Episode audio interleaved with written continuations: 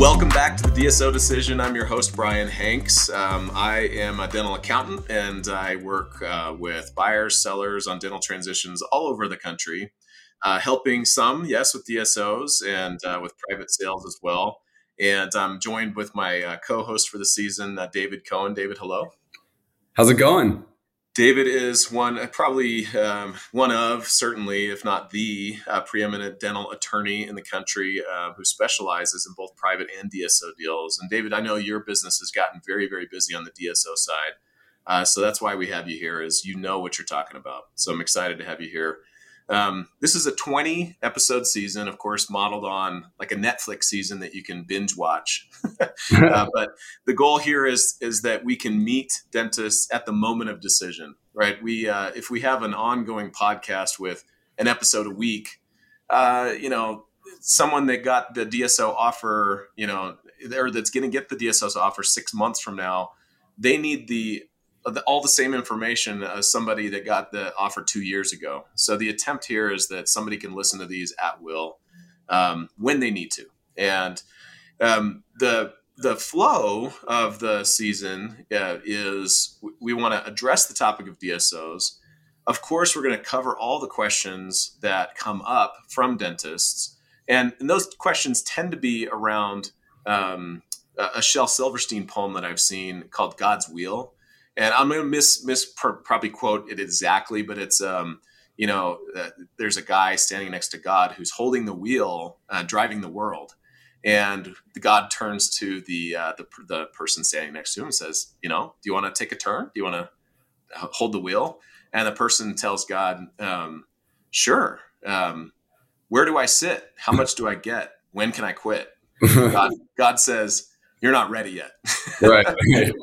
and so um, the uh, the the every dentist, of course, wants to know, you know, how much do I get? When can I quit? Right. And and um, this episode is an attempt to prep them to say, hey, here are some of the nitty gritty details of the reality of what's going to go into your decision of whether or not to sell to a DSO.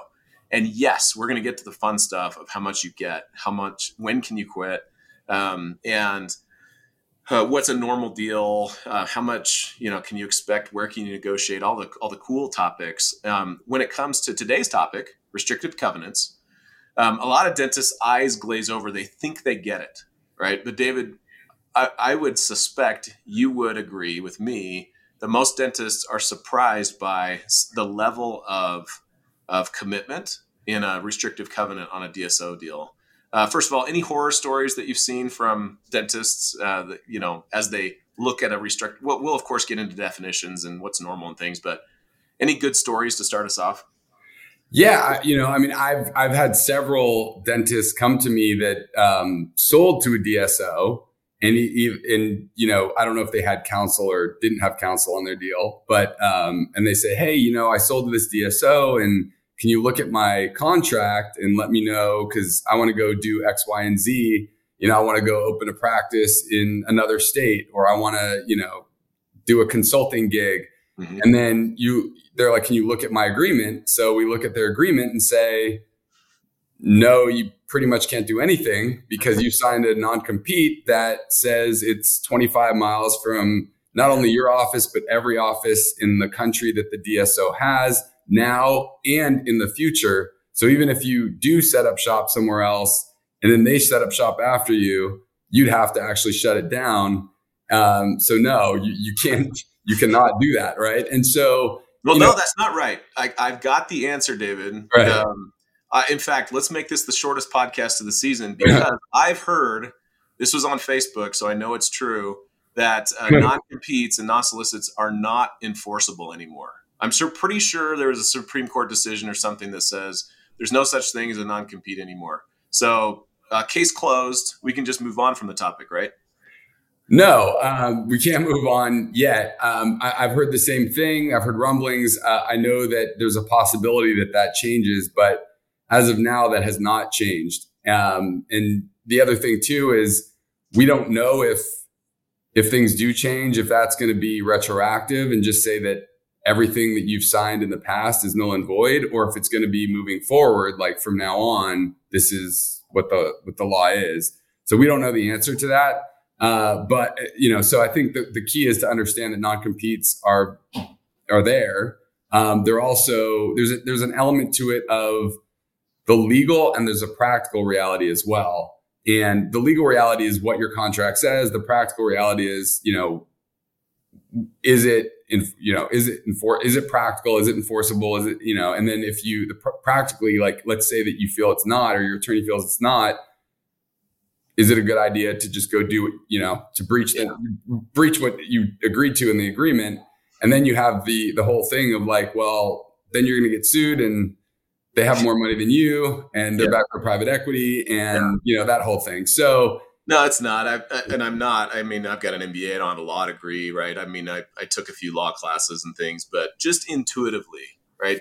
Um, the, the whole system of our country rests on this assumption of private property, right? And private property uh, implies ownership, and ownership um, means that something has to be enforceable at some point, right? It, it, my neighbor can't start building a shed in my driveway, and right. you know, I, I get to remove the shed if he starts to build a shed on my driveway. and so, like, if I am selling something of value and someone forks over millions of dollars, um, to me, it doesn't make sense that we would ever get rid totally of non competes because, at a fundamental level, the value of a dental practice rests largely, not entirely, but largely in the face to face relationship between a doctor and their patient. And that relationship can travel and so it makes sense to me intuitively that um, restrictive covenants will always be a thing, um, at least on some level. And whether or not, you know, it's, uh, we could, of course, get into the legalities of specifics and states and uh, software engineers versus dentists and some of these, you know, it, uh, uh, you know, a layer down from what we're talking. But it just drives me crazy when I do see the, oh, yeah, non competes are non, not enforceable. So no stress open up that practice next door, no big deal. Right. Uh, and and then the next thing they do, they, they find themselves in court. So right. Um, yeah. Okay. Yeah. I mean, states don't like restraint on trade, right? And right. so in many states, non competes are are not valid because they restrain trade, but the invalidity doesn't mean that there aren't, aren't exceptions. Um, and one of the exceptions across the board for the most part is where there's a sale of goodwill in a business that usually is the exception because the state is saying we don't want to restrain trade. We want people to, we don't want to stop people from making a living. But at the same time, we have to have some checks and balances and we have to protect those that are purchasing uh, a business or purchasing assets. And, um, you, you know, we, we need to protect them in that process. And so usually the exception is going to be if goodwill is sold in a business. And that's why you'll often see in these legal agreements where the non compete will say, you know the parties agree that the non-compete is inextricably tied to the goodwill sold in the deal. Right. because that's how they sort of bring it full circle and make it you know put teeth in it. So long story short um, non-competes are can be enforceable. For the most part they're enforceable. Um, certainly it has to be within the confines of what the law of the state is, it provides but it doesn't mean that they're not enforceable if they're done correctly plan on them being enforceable and don't plan to go into a legal battle with an entity with uh, many tens of millions of dollars more than you have uh, right. even if even if you're right you can still lose so yeah and, and the and the other thing too is a lot of doctors think well okay sure i understand a non-compete with a private buyer 10 miles from my office 8 miles from my office 12 wherever you know wherever they live it, um, is going to depend on mm-hmm. how long the, the mile radius is but um, they think in a DSO deal because it's so much broader than a private deal that that must not be enforceable or that's crazy. And I can't tell you how many dentists will tell me, yeah, they have a non-compete in my LOI. It's not, I know it's not enforceable in this state, you know, and it's like, well, actually it might be right because the stakes are higher. It's not just selling goodwill to the DSO. You're actually taking stock in their business, in the business. So, or retaining stock in your own and therefore you know not the stakes are higher because you're an owner. It's it's not just that you sold goodwill but you're also an owner and a stockholder. So there's the stakes are higher as far as that's concerned as well. So yeah. you definitely want to talk to your attorney about the enforceability of it um, when you do a dso deal. Now look if you're going to retire in three years and you're selling to a DSO and you have a three year employment agreement, it's probably a moot point, right? I mean, non compete may not make a difference, but many of our clients are younger doctors that have a lot of life left to practice. And, and, and when I say life left, I don't mean that the, the retiring doctors are going to die. I just mean like life as a dentist in their dental practice. Um, and, and that, I mean, the non-compete is a big deal for those doctors because they're, they have to make a living for a lot longer. Let's talk definitions. Uh, I hear non-compete, non-solicit. Um, I hear um, there's another phrase I'm missing right now. But is there a difference between, uh, you know, what I guess what goes into a non-compete uh, in just plain English? Yeah, so a non-compete is typically where the buyer is telling the seller that they cannot engage in any business that's competitive with them, with the buyer, which typically is the practice of dentistry or ownership of any dental practices, either directly or indirectly, um, or working as a consultant and providing management services because that's what the DSO does is they they provide management services. So that also could be included in that yeah. where they're not allowed to actually like provide dental management services or consulting. Mm-hmm. Um, those are it, it's saying that the doctor can't do those things for usually for a certain period of time okay.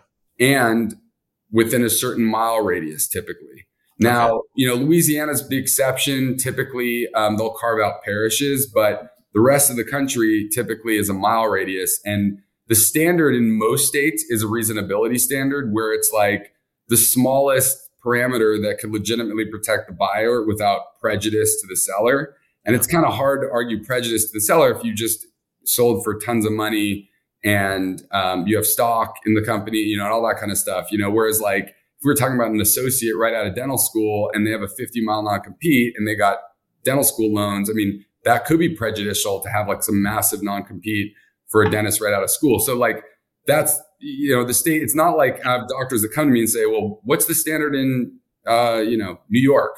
10 miles. And it's like, well, no, it depends on the circumstance and where you are and, gotcha. you know, and all that. So, um, non-compete is really there to say that the buyer can't engage in any business that's similar or competitive to, or the seller can't engage in any of that business that's similar to what the buyer does.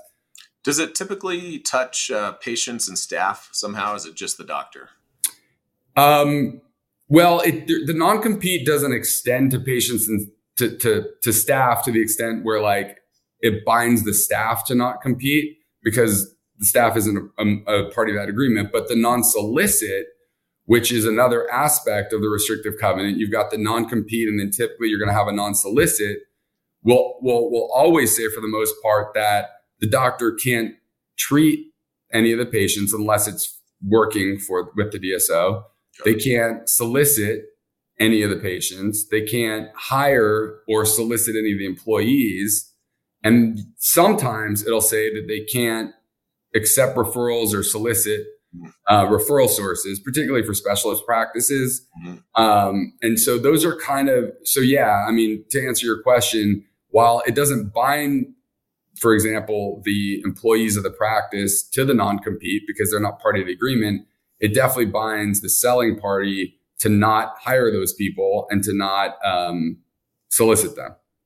Can a dentist get around this somehow by kind of um, shifting from one specialty to another? GP go and work at a pedo office, pediatric dentist just go and work at a general, or a you know an oral surgeon just kind of doing locum tenens work here and there for general offices around an area or something like that. Like how um, is there a way that a dentist can kind of use the specialty system as a way around this? Yeah. So, I mean, most, it depends on the language that's in the, the legal agreement. Uh, but, like, for example, let's say it's an orthodontic practice sale and, and the non compete says that that doctor can't practice quote unquote orthodontics. Mm. Um, well, then, yeah, then I, I would say that it would not apply to if they want to do oral surgery or you know other facets of, of dentistry okay got it and then you talked about radius you mentioned the parish system in louisiana um, is it ever the case will, will anybody ever do like a drive time radius like you know because a fifth when I hear a radius, I hear a circle on a map. Uh, but is it is it um, you know 15 miles as the crow flies, or is it 15 miles as the car drives? Like, how is this calculated? That's correct. It's it's as the crows flies okay. um, in, in, essentially every circumstance. Got it. Um, there is a maybe you should put in the show notes, but there is a tool uh, with Google Maps where you can actually draw a circle. It's kind of fun. I figured out how to use yeah, it. Yeah, I've done that. It's awesome. Um, let's see. Okay, so let me think. And then so I've got the radius. Uh, in the non-compete, I guess what else is included? Is there? We talked about reps and warranties in the last podcast, where we talked about um, penalties. Um, is it the same principle here, where if I violate a non-compete, like there's a dollar value assigned per patient, per staff member I solicited, per referral source I I sneakily tried to get around? or or is it the same general principle where it just kind of says, hey, if you if you break this agreement, we can come after you, and and it's a little more broad that way. Usually, there's no liquidated damages or you know or penalty for non for competing. Usually, you just get sued, and they would look at the actual damages incurred. Yeah. Um, for a non-solicit, that's different. You're going to get some agreements that don't have liquidated damages, but many of them do that say you nailed it. Um, X amount of dollars per employee, X amount of dollars per patient. Um, so yeah, they definitely um, will will add those for the non solicit. How and then um, let me ask maybe two more questions. First, it's a how are they going to find out question, and then a second is where do you see people get in trouble here? We talked a little bit up front, but I, am wondering about specific examples. But um, um, yeah, it, let's start there, David. Those last two questions. What do you think? Yeah, I think that the dental community is small. And I mean, I think the biggest way to find out is that word travels pretty fast. Also, yeah. too, um, some of these DSOs might have people that work within that are on purpose, you know, mm. looking to track where doctors are. Most of the time in this day and age, people's faces pop up on websites if they're going to be at another office um, either for their own marketing purposes or if they're working for someone else for their marketing purposes. I've definitely seen clauses and agreements, and, and it's been sort of the negotiation battle where it'll say that the seller isn't knowingly soliciting. Mm. And, you know, the argument there is like they're at another practice and a patient comes in. How do they know that they were a patient of the other practice? Mm-hmm. But at the same time, it almost like creates this loophole because then the doctor can say, well, I just didn't know. Right. And then the plaintiff, the, the burden of proof is on the plaintiff. So the, the plaintiff, the DSO would have to prove that the person knew and they don't even want to go there. So they're just going to say, no, we don't want to have to even go that down that road. Got so it. yeah, so that's okay. The answer there. And, and uh, one more question, if I can add one, and, and because this sounds very similar to private deals, and um, I haven't heard a lot of differences in like DSO non competes versus private deal non competes. Can you speak to that a little bit? Like, where do you see the biggest differences? Uh, that's an awesome question, and I think that goes back to what we always like to talk about on these podcasts, which is like, why are we talking about this here, and and why is it so important in a DSO deal? Aside from the fact that it's just a component of essentially any sale of a of a dental practice is the non-compete scope is going to be far broader in a DSO deal than it is in a in a private deal. Now, there's one particular DSO out there where their non-compete is lesser than you'd find in any private deal. And they're one of the more doctor friendly DSOs and people love working with them. And granted, they do sort of joint venture deals. And so the doctor is still a partner. And it's kind of like, well, they wouldn't want to compete if they're a partner typically. But the fact is, the non-competes are very laid back. Um, even even to the point where if it was a private deal, the lender might not lend. But that aside, and that's a very very small exception, non-competes are going to be massive uh, most of the time in a DSO deal. And like I said, you know, before there was that example we talked about where it was 25 miles from every location that that DSO has in the whole country now or in the future. Mm-hmm. Uh, we've also seen in what the most extreme. I want, to, I want to reiterate that. I want yeah. to pause on that for a second. Okay, 25 miles from any location I have now or any location I may have in the future. Um, so if I really don't like a doctor and they start up a practice somewhere else, I'll just go buy a practice next door to them. Right, exactly. right, you could under that situation, yeah. So it's uh, so yeah. I mean, it's very broad. I mean, they're basically saying we don't want you practicing for anyone else ever than us, and that's okay potentially if you don't have many more years left that you want to practice. But if you have a lot of years left, sometimes things don't work out, and it may not even be your fault. You may want to continue. It could be the DSO that lets you go, and then you have this this non compete that's very broad. And so what's important is to try to narrow the scope. You know, we talked about the, you know, the one example that was sort of the extreme that's super small. Well, there's also, we've seen an oral surgery DSO where they start with the whole United States of America. Like it literally just says, you cannot do this in the entire country. And, you know, they usually will allow negotiating that, that down just because most doctors wouldn't want to do business with them. Right. But you're going to find, you know, pretty much you're going to find the extremes, but everything is pretty much in the middle somewhere. And the middle is still very broad. Um, I mean, the mile radius is usually between 15 and 25 miles. Okay. Um, and it's usually, it's absolutely from any of your offices as a doctor. Mm-hmm. But almost always, there are some DSOs that don't, but almost always it's going to be from any location that they have. Um, and then some add that future language, which is really difficult and unfair, um, I find. But, um, you know, that's, and, and, you know, their argument too with that is, well, we're also protecting our network. Like if you join us, we can promise you that there won't be another doctor in our network that opens yeah. up near you because it's almost like protects the territories. That's kind of their explanation. So it's kind of fascinating. But ultimately, what everybody here needs to know is that your non compete's going to be pretty massive. And we're not talking about this to scare you. People who do DSO deals have a lot of success and they love what they're doing, but it's to inform you about what you're getting into. That, you know, it's just a different type of deal. And there's, you weigh the benefits versus the burdens. Yep. Yes, you have a higher non compete, but you also got more money. Yep. Um, you know, that kind of thing. 15 to 25 miles is starting mark. Um, so, you know, Dubuque, Iowa, is it possible to go higher than 25 and then if i'm in compton or you know manhattan upper west side somewhere like is it possible i could see lower than that? Or should i just assume if i see a smaller than 15 and larger than 25 that i need to review that with uh, and and maybe negotiate that with my attorney?